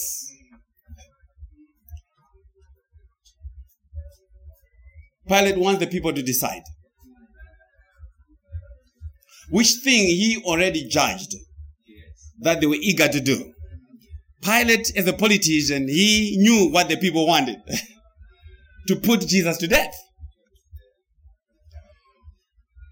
So the language of release to you the king of the Jews was language to make the Jews angry because the Jews did not recognize Jesus as king. So Pilate wants the Jews to even get more angry so that they say, crucify him. Yes. So Pilate is playing politics. He is turning the people against Jesus. Glory to God. But it is not him who is turning the people against Jesus. It is God working through him to turn the people against Jesus because Christ has an appointment with the cross. Verse 40. Then they all cried again, saying, Not this man, but Barabbas. Now Barabbas was a robber. So everybody was agreed. We do not like this man, Jesus. give us Barabbas. That is the hatred they had for Jesus. Do not give us this man. Not this man. I need to slow down so that you hear what is being said. Not this man. Give us Barabbas. They have a name for Barabbas, but they don't have a name for Jesus. Not this man. We, uh, we don't know him. But give us Barabbas. Barabbas. We know it. Wow. We know Barabbas. Jesus, we do not know. Not this man. Please give us Barabbas. And let us hear the extended exchange of the conversation. Matthew gave us a much extended recording of the conversation. And it's beautiful. You have to hear it. It's one of the reasons why I came to preach.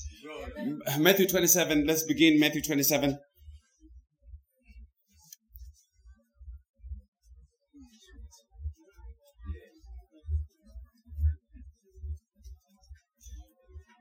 Matthew 27, 15, beginning at 15.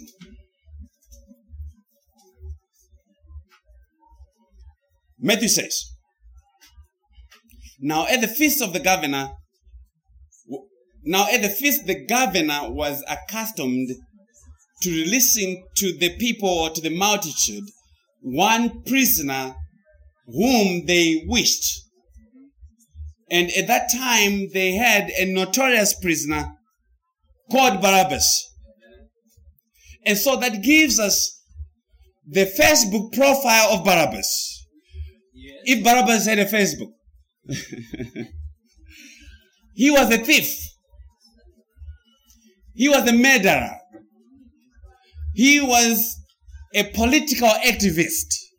He loved politics, he was causing trouble.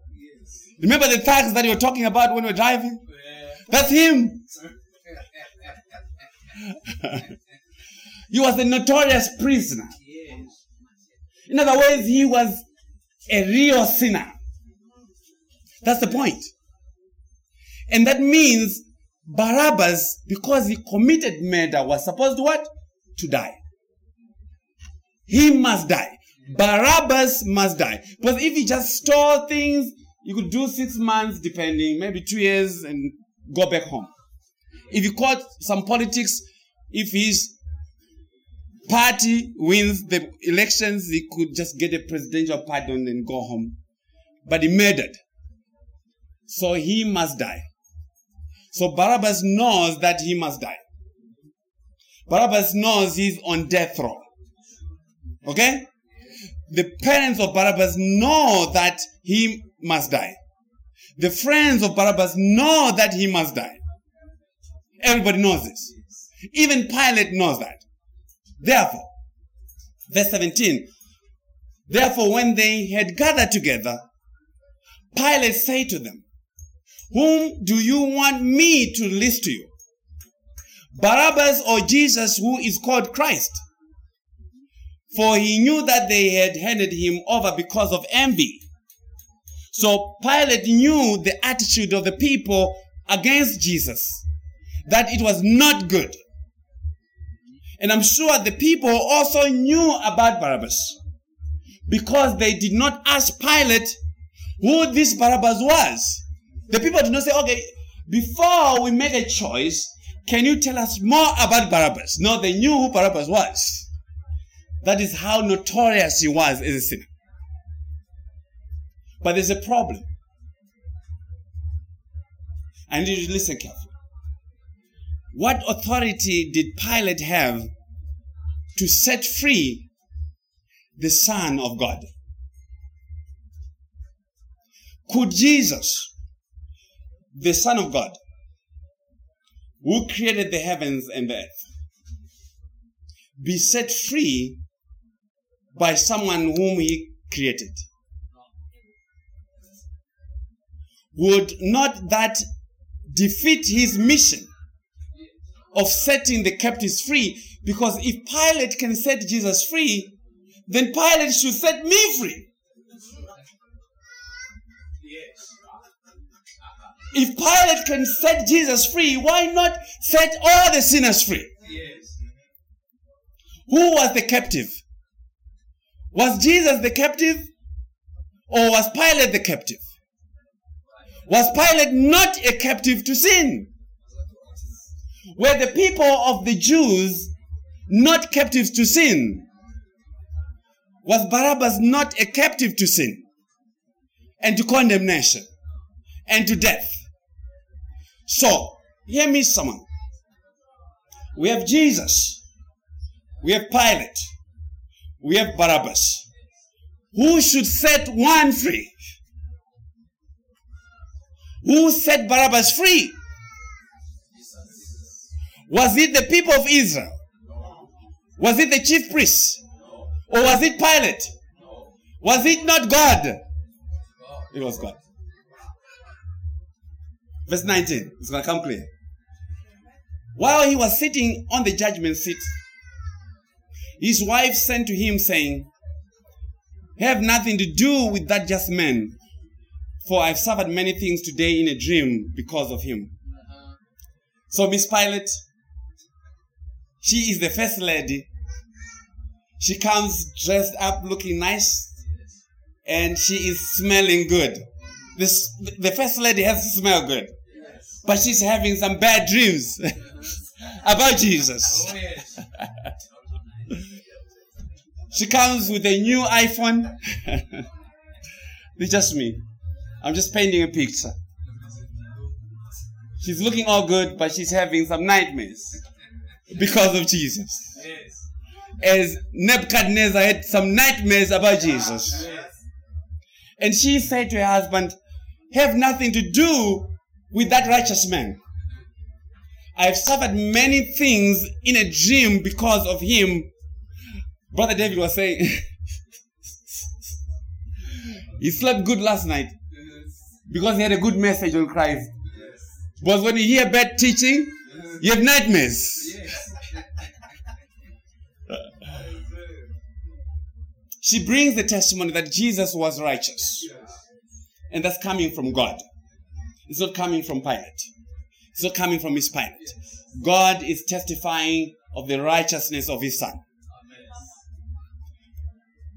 Miss Pilate comes to Mr. Pilate and says, Honey, may I have your credit card so I can go to the mall? But leave this man alone. Give me some money, go shopping, but leave this man alone. Let me spend your money, but leave this Jesus thing alone.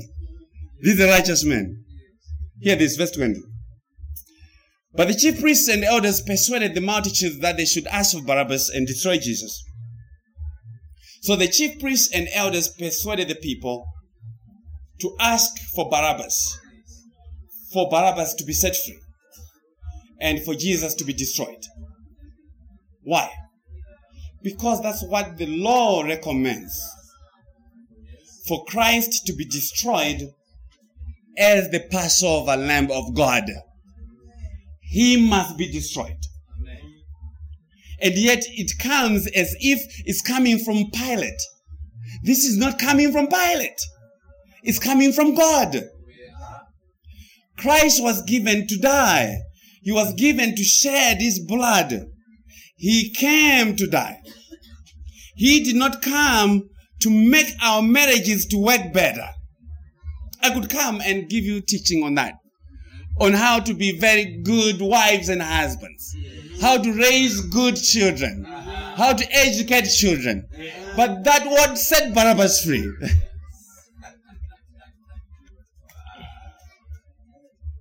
the chief priests are not doing anything new. Even though they have a different motivation, a different reason, they are still preaching God's gospel. Even though they don't know it, they still preach it. Verse 21. The governor answered and said to them, Which of the two do you want me to list to you? They said Barabbas. So Barabbas is the people's choice. They want Barabbas. And the people are right. They should get Barabbas. Why? Because that is the only way for Barabbas to be set free.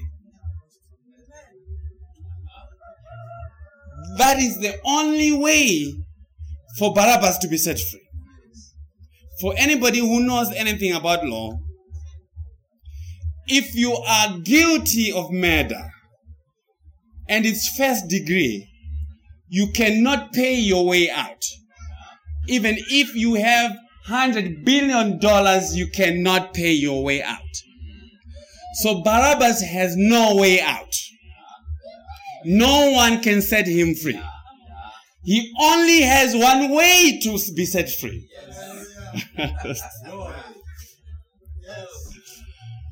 that is the only way for Barabbas, who is a notorious sinner, can be justified before God. If Christ is condemned in his place, and that you say, Barabbas must be set free. Why? Because you are Barabbas. Okay? You and me are Barabbas. Barabbas is not some man who happened in the time of Jesus. He represented us all. He carried our testimony as sinners who were condemned to die. Barabbas was on death row. And if you're on death row, you are kept in chains. And Christ came to set the captives free. Barabbas cannot go home with the chains. They must be removed. Captives set free. And Jesus is doing his work, serving his people. Verse 22. Pilate then said to them, What then shall I do with Jesus who is called Christ? If Barabbas is set free, is justified from his sins, what then do we do? What then do I do with this one who is called Christ? In other words, what shall be done to Jesus for Barabbas to go home? What shall be done to Jesus for you to go home? For you to be justified? For you to be made holy? Something must be done to Jesus. Barabbas is not just going home. That would be unjust. Why? Because God does not forgive sin without payment. Someone must pay. Barabbas cannot just go home. Barabbas and Jesus cannot both go home.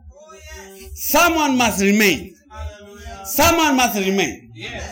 Someone must stand in the place of Barabbas and be guilty of what Barabbas was guilty of. A sinner does just not go home. People just don't go to heaven because they died. Remember, Barabbas was on death row. The law condemned him as a murderer and as a thief. So, how then does a murderer and a thief go home? Something must be done with Jesus. Something must happen to Jesus. The Jesus who is called the Christ. And if this is done, then Barabbas must go home. They all said to him, to Pilate, What shall I do with this one called Jesus? And the people said, all of them, Oh, we love Jesus, keep him. Let him be crucified. That's some serious preaching. That is straightforward preaching. That's clear teaching. That's plain teaching. He must be crucified. The people do not say, let's pray for Jesus. Let's have an all night prayer for Jesus. Let's call on the prayer warriors for Jesus. Pray for Jesus cannot set Barabbas free. They did not say, let us fast for Jesus. Let us make a collection for Jesus. They did not say, let's put Jesus for two years or for five years or ten years. No, they said, let him be crucified. Because the Lamb of God must be crucified. Let his blood be shed. That's gospel preaching. Verse 23, the governor said, why, what evil has he done? No, he has not done any evil. But they cried out the more, saying, let him be crucified. They are serious preachers. If they talk about Jesus, they want a crucified Christ. Let him be crucified. But that's God's message. That's God's gospel. We want a crucified Christ. Do not take him off the cross. Crucify him. Why? Why is God repeating this through them? Because there's no other condition to be met for a sinner to be set free other than the crucified Christ. God is preaching through both Pilate and the people of Israel. Pilate is a type of God who is presiding over the trial of Christ. Okay? Verse 24. And when Pilate saw that he could not prevail at all, but rather that a tumult or tumult, tumult was rising, he took water and washed his hands before the multitude, saying, I'm innocent of the blood of this just person. You sit it. And that is God's testimony about this Christ. Pilate is saying, I'm washing my hands. This is a just man. The just man, and yet he is going to the cross. Okay? The person who must stand the place in the place of Barabbas must be a just man. He must be a righteous man for him to justify his people. Verse 25. And all the people answered him, His blood be on us and our children. Why? Because they were angry at Jesus. But more than that, God was preaching. They did not come up with this. God was preaching Exodus chapter 12, the Passover lamb. In Exodus chapter 12, when the children of Israel were being set free from their bondage in Egypt under Pharaoh, what did God say? You kill a lamb, you take the blood of the lamb, and you put it on your doors. And when I come with the angel of death to bring judgment, I'm going to be killing people like flies. But when I see the blood, not your faith, not your works, when I see the blood, Blood. the blood that God sees, because a lot of people have a lot of blood, hmm? but it's not the blood that God sees. Yes. He only sees one kind of blood. Ah. When I see the blood in the darkness of the night, in the darkness of your sin, Yes. because your sin and mine are dark. But God sees the one blood. When I see the blood, I will pass over you. I will not judge you. I will not condemn you. I will accept you. And guess what? That night, there were people who had the blood on their doors, who were so afraid they could not sleep because they thought they were going to die. There were people who were very worried. Were people were sick. Were people who did not have money. But that did not matter because that's not what God was looking for. He was looking for the blood of the Lamb. And now the blood of the Lamb has come. And it must be shed. It is the blood of Christ. And when it has been shed, someone must go home. so the people say, let his blood be upon us so that God may see it and not condemn us. Upon us. Upon us. Yes. Yes, they're angry. Yes. but they're preaching. Yes. Glory to God. Let his blood be God be upon where? us. Upon us. Upon us and our children, Yes. so that God may see it Yes. and not condemn us. Hallelujah. That's gospel preaching. Amen. That's what they were saying. They did not understand it. yes. This is the Holy Spirit teaching us and connecting what God has been teaching over the years. Let His blood be upon us and our children, because that is the only way of salvation for us and our children. The blood of Christ. That is the only condition that God requires for your salvation. Nothing else. Is the blood of Christ upon us and our children. Yeah? Verse 26. When they have said that, then he released Barabbas to them. God, where it says he, that that's Pilate, right? But truthfully, you can put God there. Then God released Barabbas to them. Yes. And when he had scourged Jesus, he delivered him to be crucified. So Pilate ordered for Barabbas to be set free to the people. But see the sequence and the basis of that release. And when he had scourged Jesus, and that means beating Jesus, had Jesus beaten by many stripes, he delivered him to be crucified not to be given dinner, not to be given lunch, Yes. not to be given more water to drink, Uh-uh. to be crucified. Yes. So, to our earlier question, who set Barabbas free? Was it Pilate? Was it the chief priests or the people of Israel? No, none of them. None of them. Because a sinner cannot set another sinner free. Amen. A sinner cannot set another sinner free. Yes. A sinner who is condemned to die can only be set free by the crucified Christ.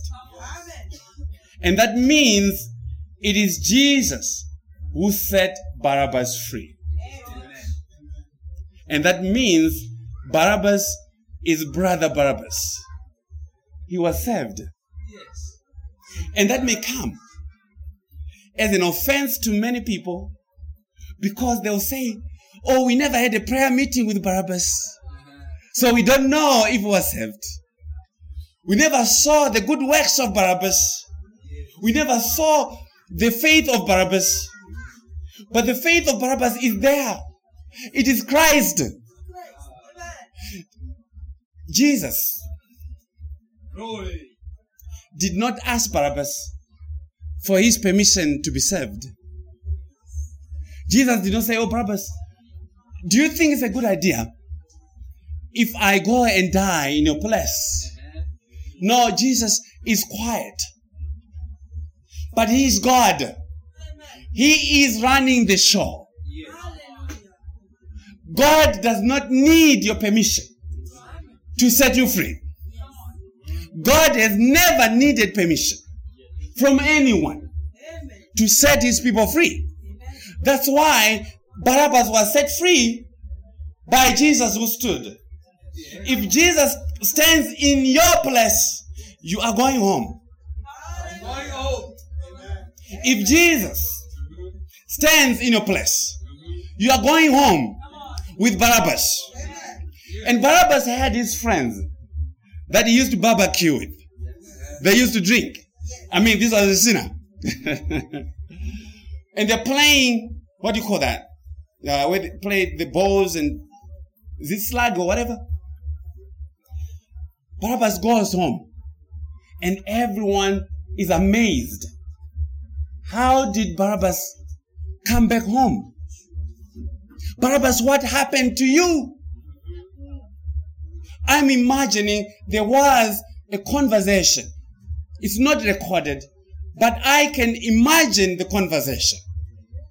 Barabbas is home. This brother was condemned to die. Everybody knows it, and we see him back home. And he's free. what happened to him, Barabbas says, I don't really know what happened. But I heard that they took Jesus in my place. I don't know everything that happened. But I heard that they took Jesus and they set me free. That's why I'm home. Yes. Thank you, They took Jesus. If you have me, if you seek in me, let this go their way. That's the point.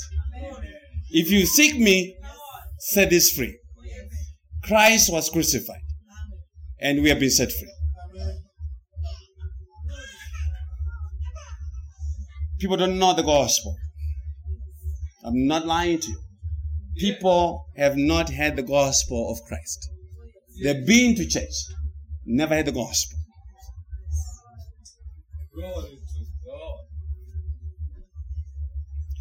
Christ released Barabbas to them. In other words, he justified Barabbas. He justified us. Yeah?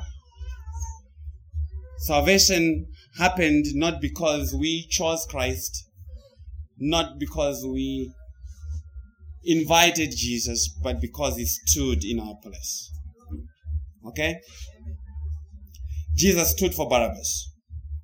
That's all that matters. What Barabbas knows or doesn't know does not matter. As long as Jesus stood for him. Okay? What you know about Jesus is not what causes your salvation. You could never know enough about Jesus to be saved. It's impossible because Jesus is God. Okay? What matters is that he stood in your place. That's the simplicity of the gospel. Okay? Because if Barabbas was not saved, none of us is saved. Barabbas, because Barabbas was not baptized, the thief on the cross was not baptized. The thief on the cross did not go to any prayer meeting. He could not do any works because he was crucified. And yet Jesus said to him, This day you shall be with me in paradise. This day, thief on the cross did nothing, and yet he was with Jesus.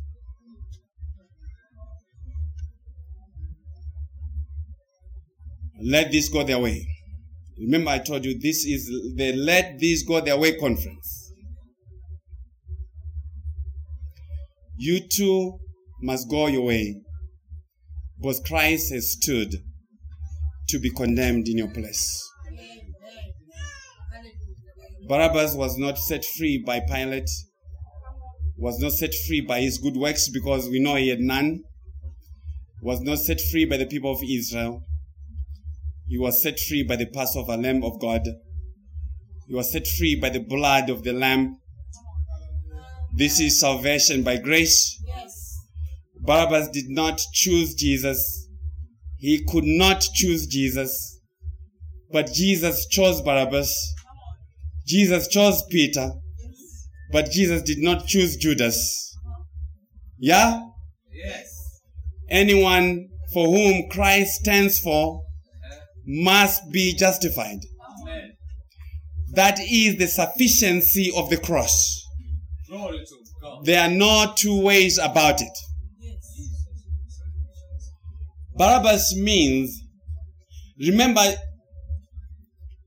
in the reference that we had in Luke, where Jesus was praying for the disciples and said, Simon, Simon, okay? No, this was not from this message, it was from yesterday's message, where Jesus said, Simon, son of Jonah, Simon, Bar Jonah. Barabbas is Bar. It means son of. Abba is father. Son of the father. When the Christ has been taken to die, the sons of the father are set free. When the Christ has been taken, all the sons of the father who are Barabbas must go home. They must be set free.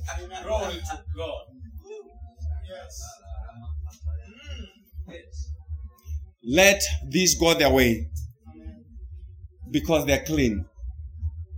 Barabbas was clean. Barabbas was clean. Not before men, but before God. Because Christ justified him. Because God set him free.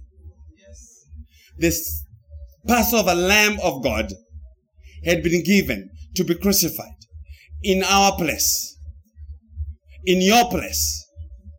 And that is the imputation of the cross. The sins of Barabbas had been imputed to Christ. And the righteousness of Christ imputed to Barabbas. And when that happens, someone must go home. Amen. That's imputation. That's the gospel. That's a big amen. Amen. We are done with this message. Let us pray. Thank you. Our Heavenly Father, Lord, we thank you for these many wonderful words that have been spoken by the recording of the apostles and by the teaching of the Holy Spirit to show us the testimony of Christ and Him crucified and what that should mean in the simplest of ways, as was demonstrated by the setting free of Barabbas, because the Christ had stood in his place to take his sins and to pay for them that very day on Mount Calvary. And we all who name Christ were set free then. We were justified by his sacrifice. We honor you, we glorify you for this day. We pray in Jesus' mighty name. Amen.